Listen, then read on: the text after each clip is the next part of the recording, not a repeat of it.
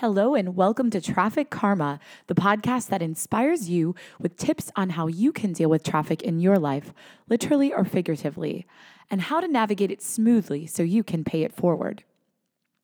In my last podcast, I introduced you to Jacqueline Mason, actor and active philanthropist who has created incredible initiatives to serve the communities around her, including Rock for Relief, Give 360, and the Hope Project, and the importance of taking a stand and getting involved. This week, I'm excited to introduce you to Caitlin Crommett, millennial expert and author of How to Attract Millennials to Your Company. She will share her insights on millennials, how companies can attract and retain millennials, and advice for millennials in the workplace. Welcome, Caitlin. Thank you. Thank you for having me. Happy to be here. yes, happy to have you. Um, and just a quick story for the listeners Caitlin and I recently met at the Small Business Expo here in LA, and she has been working on a lot of cool things. And so today I really wanted to talk to her about uh, the term millennial and what she's been up to in this space and just more about what she's doing. So, Caitlin, tell us more about you, you know, and also how you got into the work that you're doing. Yeah, of course. So basically, I graduated from Notre Dame two years ago, and I graduated with a degree in management, entrepreneurship, and theater. And I recently moved out to LA to kind of pursue film and acting. Um, and I I founded a nonprofit foundation when I was 15, and kind of have been expanding that ever since uh, through college and and since I moved out to LA. And so I kind of had that going on as well. Um, and then I, I really got interested in the millennial generation and in speaking about it and to kind of connecting generations. And of course, being a millennial, I thought I would be able to speak a little better on the topic rather than some people who are speaking on different generations that maybe aren't part of that generation or something. I thought I'd have kind of more of a personal insight into it. And I figured since I had started a couple businesses and I started a nonprofit, I kind of had that experience with millennials, with my own generation and also with uh, other generations. So it kind of gave me that uh, perspective to kind of speak into into the millennials and how they work. So that's kind of a little bit about me uh, and how I got into this topic. So I'm really excited to kind of keep going with it. Yeah, I think that's really cool what you said there, the connecting the generations. I think that's so important. And I think connection is so important right now, especially, you know, we've gone through a very interesting time in our country. Um, we have a lot of, you know, young and old, you know, people just wondering, you know, kind of what is the future. And so I think that connection piece is so key. And it's great that you saw that, you know, just need and you have that expertise. And congratulations too on, uh, you know, going out on your own at 15. That's probably pretty scary and also amazing. Um, and I think one of the things, you know, we talk about on traffic karma is you know people really stepping outside their comfort zone and taking that road less traveled so you know kudos kudos to you on that front. Thank you. Yeah, yeah, it's been a journey. And through my nonprofit, kind of a huge mission of that is connecting generations. So it kind of fit in really well to what I wanted to do. Amazing. Amazing. All right. So you talked obviously about that connection piece, and I, I definitely want to carry that thread through because I think that's so important. And I think now it's more about what inspired you further, I guess, to become this expert or millennial expert as you position yourself. Yeah, I think it was mostly when I was graduating college and, you know, everyone's getting into their first jobs. And through senior year of college, we had a bunch of job recruiting events and things like that. And I just kind of saw a lot of my friends and a lot of the people I knew at my school who are very high achievers, most of them, they were really unhappy with kind of the selection that uh, was out there just because of the way that people were presenting these jobs to them. Mm-hmm, absolutely. And how do you feel that you're working around that, or what do you feel is is some ways that people can, especially millennials that are getting out into, you know, this new work environment, can can overcome that?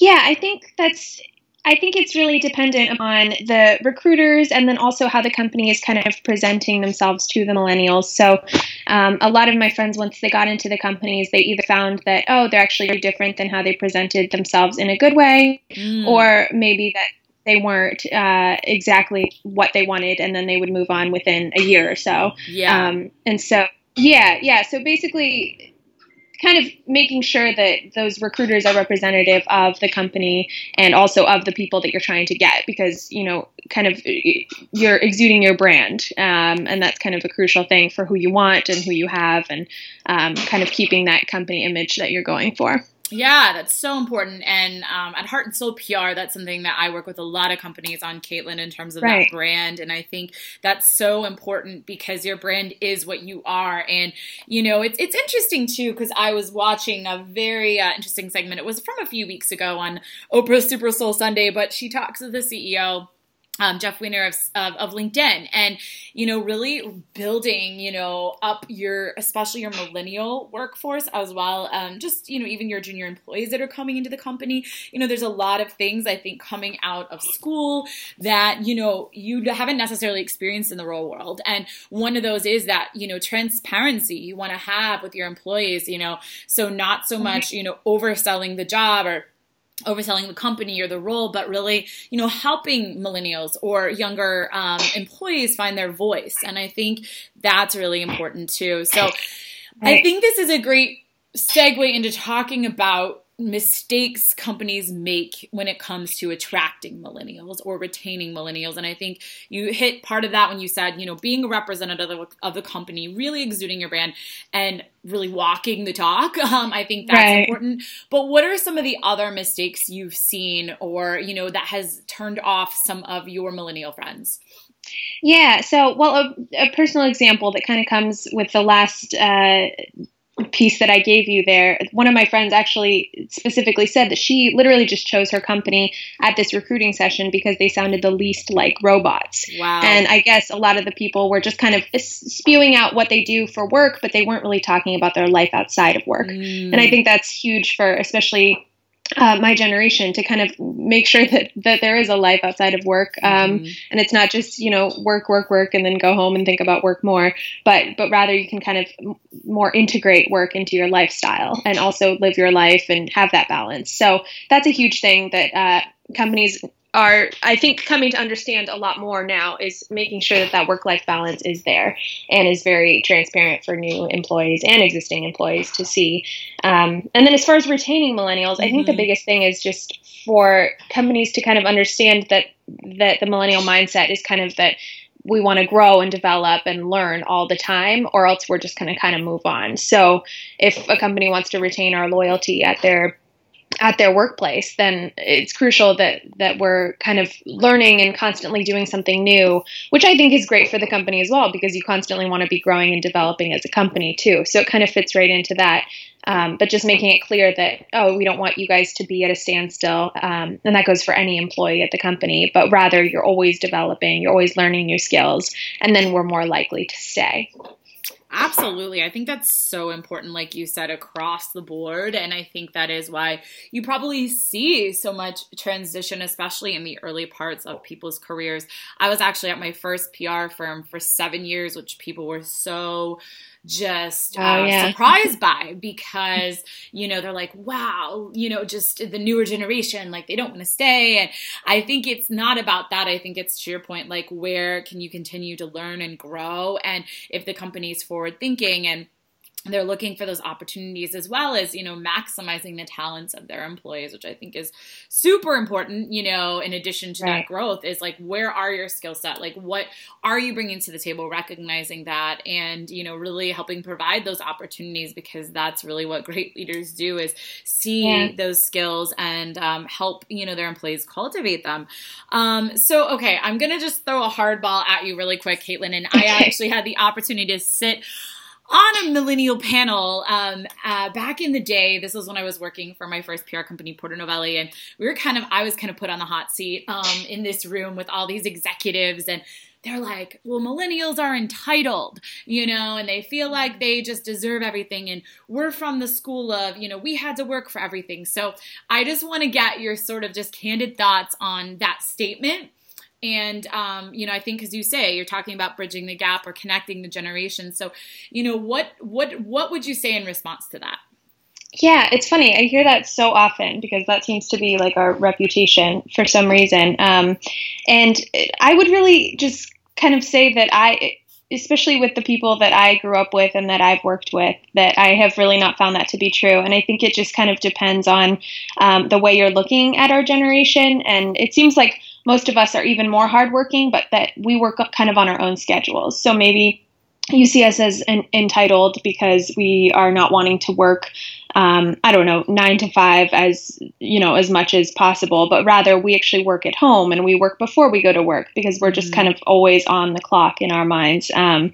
so it, it, just depends on the perspective that you're taking i think and um, it it is interesting to me because i through a bunch of research that I've done, it's just incredible how much millennials kind of care about um, being part of something that's changing the world in a way. Um, mm-hmm. Um, and so, and and even just like in their company and doing something at work, they want to make sure that that is having some sort of contribution to society and to the world, which a lot of people don't think when they say, oh, millennials are very selfish and things like that. But we're actually doing more volunteering and more service than any other generation.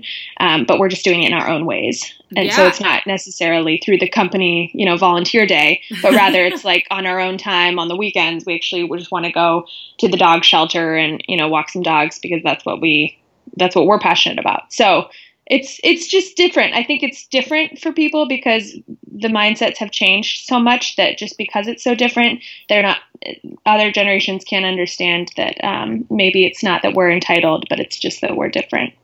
I like that. I think that's a really, really good statement that you made there. And I think it's all about that evolution too, because, you know, even in the PR industry, it's something now where you look at the tradition of media, print, and now, you know, social media. And so it's just like anything where, you know, with any new generation or new ways of working, you know, there's always going to be different things you're going to have to I don't even want to say get used to, but learn how to work with and adapt with and grow with in any business. And I think that goes across the board for businesses because, again, right. it sort of goes back to what you said about that not having that standstill but really developing. And and i think that's a great way to you know look at it. Um, and i think you right. you've hit the nail on the head when it comes to that too. And you know that's one of the things too for me that was really important in starting my own business. Um, you know as as you guys know who are listening heart and soul pr was really birthed out of frustration um, with the corporate world but more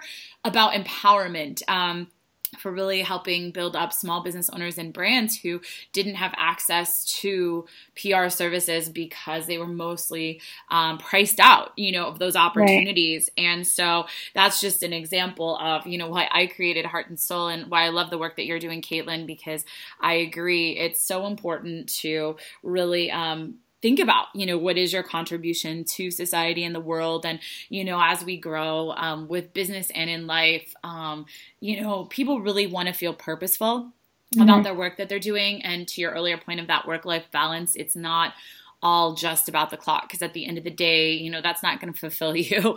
Um, but right. if you're growing and you're helping shape the future of an organization or your personal brand then you know I think we can really you know help find or you can really help get closer to your to your purpose and what you're called. And maybe that is going to be the next stepping stone to that next job once you've learned something you know um, which I think is really cool too. So great exactly. great uh, information too about the, the, volunteering piece. I wasn't aware of that stat so it's cool the research that uh, you've done on that piece so um, I think um, you know one of the other questions, you know, on the flip side is not only you know how we've talked about employers or recruiters can attract millennials, but on the flip side of that, what advice do you have for millennials, you know, seeking employment or their next job opportunity? Yeah, I think uh, the advice that I have is just to kind of be open to what the companies that you're going that you're going after. So maybe if the recruiting session isn't exactly what you wanted, but you go into the workplace, you go examine the workplace culture, and actually once you d- dive a little deeper, it might seem a little more along your lines, and it might seem like something that you could that you could hang on to. And I would say just kind of be looking for a place that matches who you are um, as a person, because that's huge. That you want to fit into your workplace culture, and and you don't want to change yourself to fit in there, and you don't want them to change to fit you. So. Mm-hmm. It's kind of to find that important you know with the with the culture itself rather than simply the job because you're going to be there uh, you know a lot of your time so you want to make sure that you can kind of fit in there um, and that you're in just a collaborative communicative environment um, and i think that's huge because a lot of companies are obviously very flexible and want to engage their employees so so finding a place that will actually be open to that and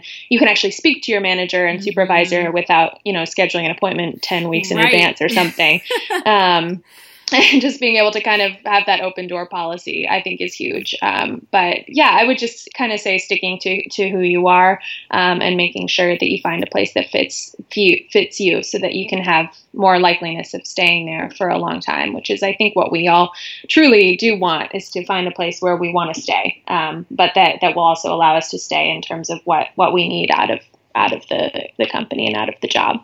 Absolutely. Absolutely. So yeah, on the flip side of that, um, curious on your thoughts on this because this actually has happened to me before I launched my own company, and and I think it's easier once you've been in the industry, you know, a long time and you've seen what's out there, and you know, it's almost to that point that you made earlier of what is your brand, um, the company, and how you're representing your company. And I think sometimes, unfortunately, um, you know, companies do represent themselves, you know, more than they are.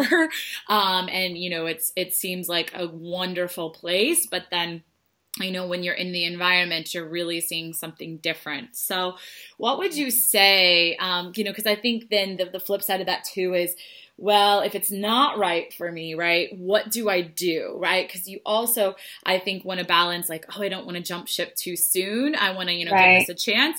But also, you know, I have to think about where I'm going to be happy and successful. So, how would you just advise in that sort of situation? Yeah, I think I would advise to to communicate, you know, to your to your manager, to your supervisor that that maybe you're not happy or you're not aligning with the values that are that are at the company um, and things like that. Because, like I said, I think they they would be open to that um, if if they were actually approached with it. Because I think a lot of them actually say that they're not approached with these. Uh, the negative things that people are their employees are experiencing at the company. And and if they were then maybe they would have a chance to do something about it. Um, and i even know several of my friends who are looking to leave their companies but they haven't even mentioned it to anyone at their mm-hmm. company that they're unhappy.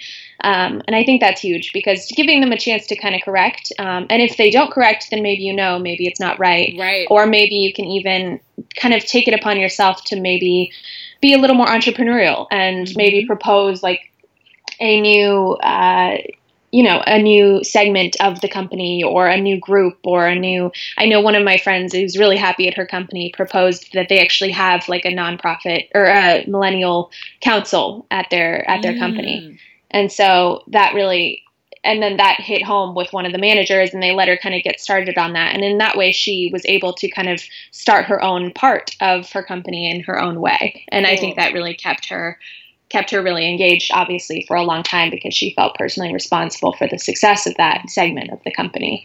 So I would say to just kind of, you know, mention it first um, before before jumping ship, just to see if anything is done about it. Um, and and that's the best way to tell if it's somewhere you want you can stay for a yeah, long time.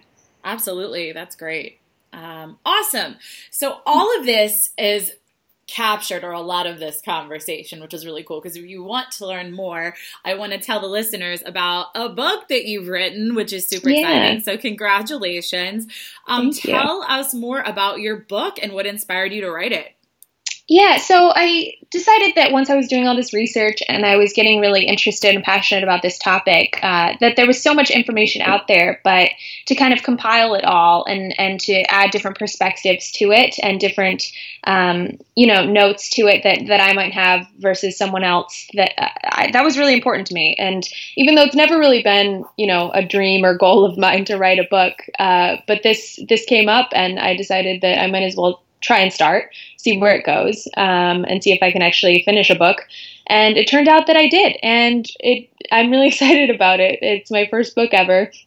And it's on this topic that I'm super passionate about. And I figured that if I want to get out there and I want to start speaking to more companies and speaking to more groups to to make this topic more uh, more of an open conversation out there that this is important to kind of have something to that people can follow up on with a book and have to check in on uh, if they're having an issue with something. So that's kind of how I got started with it, and I'm really excited and hoping that it that it's able to help a lot of people.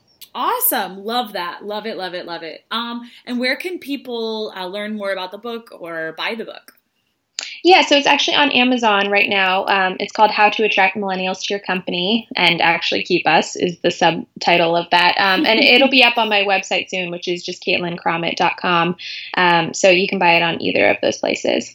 I love it. Well, Caitlin, I am so excited you were able to join us today. Are there any other projects or anything else in the works or anything that we didn't touch on today that you just wanted to share?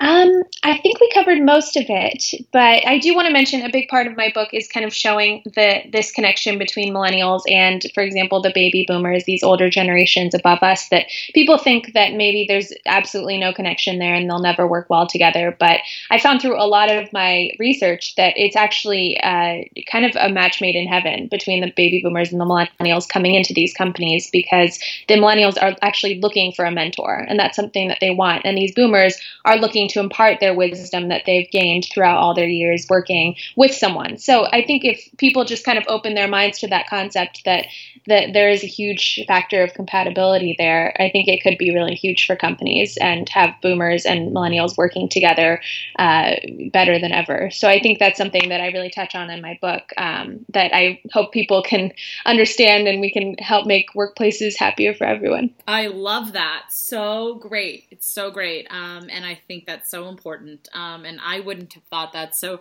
definitely pick up a copy of Caitlin's book. Um, go check that out. Go check out her site. And um, how can people find you on social?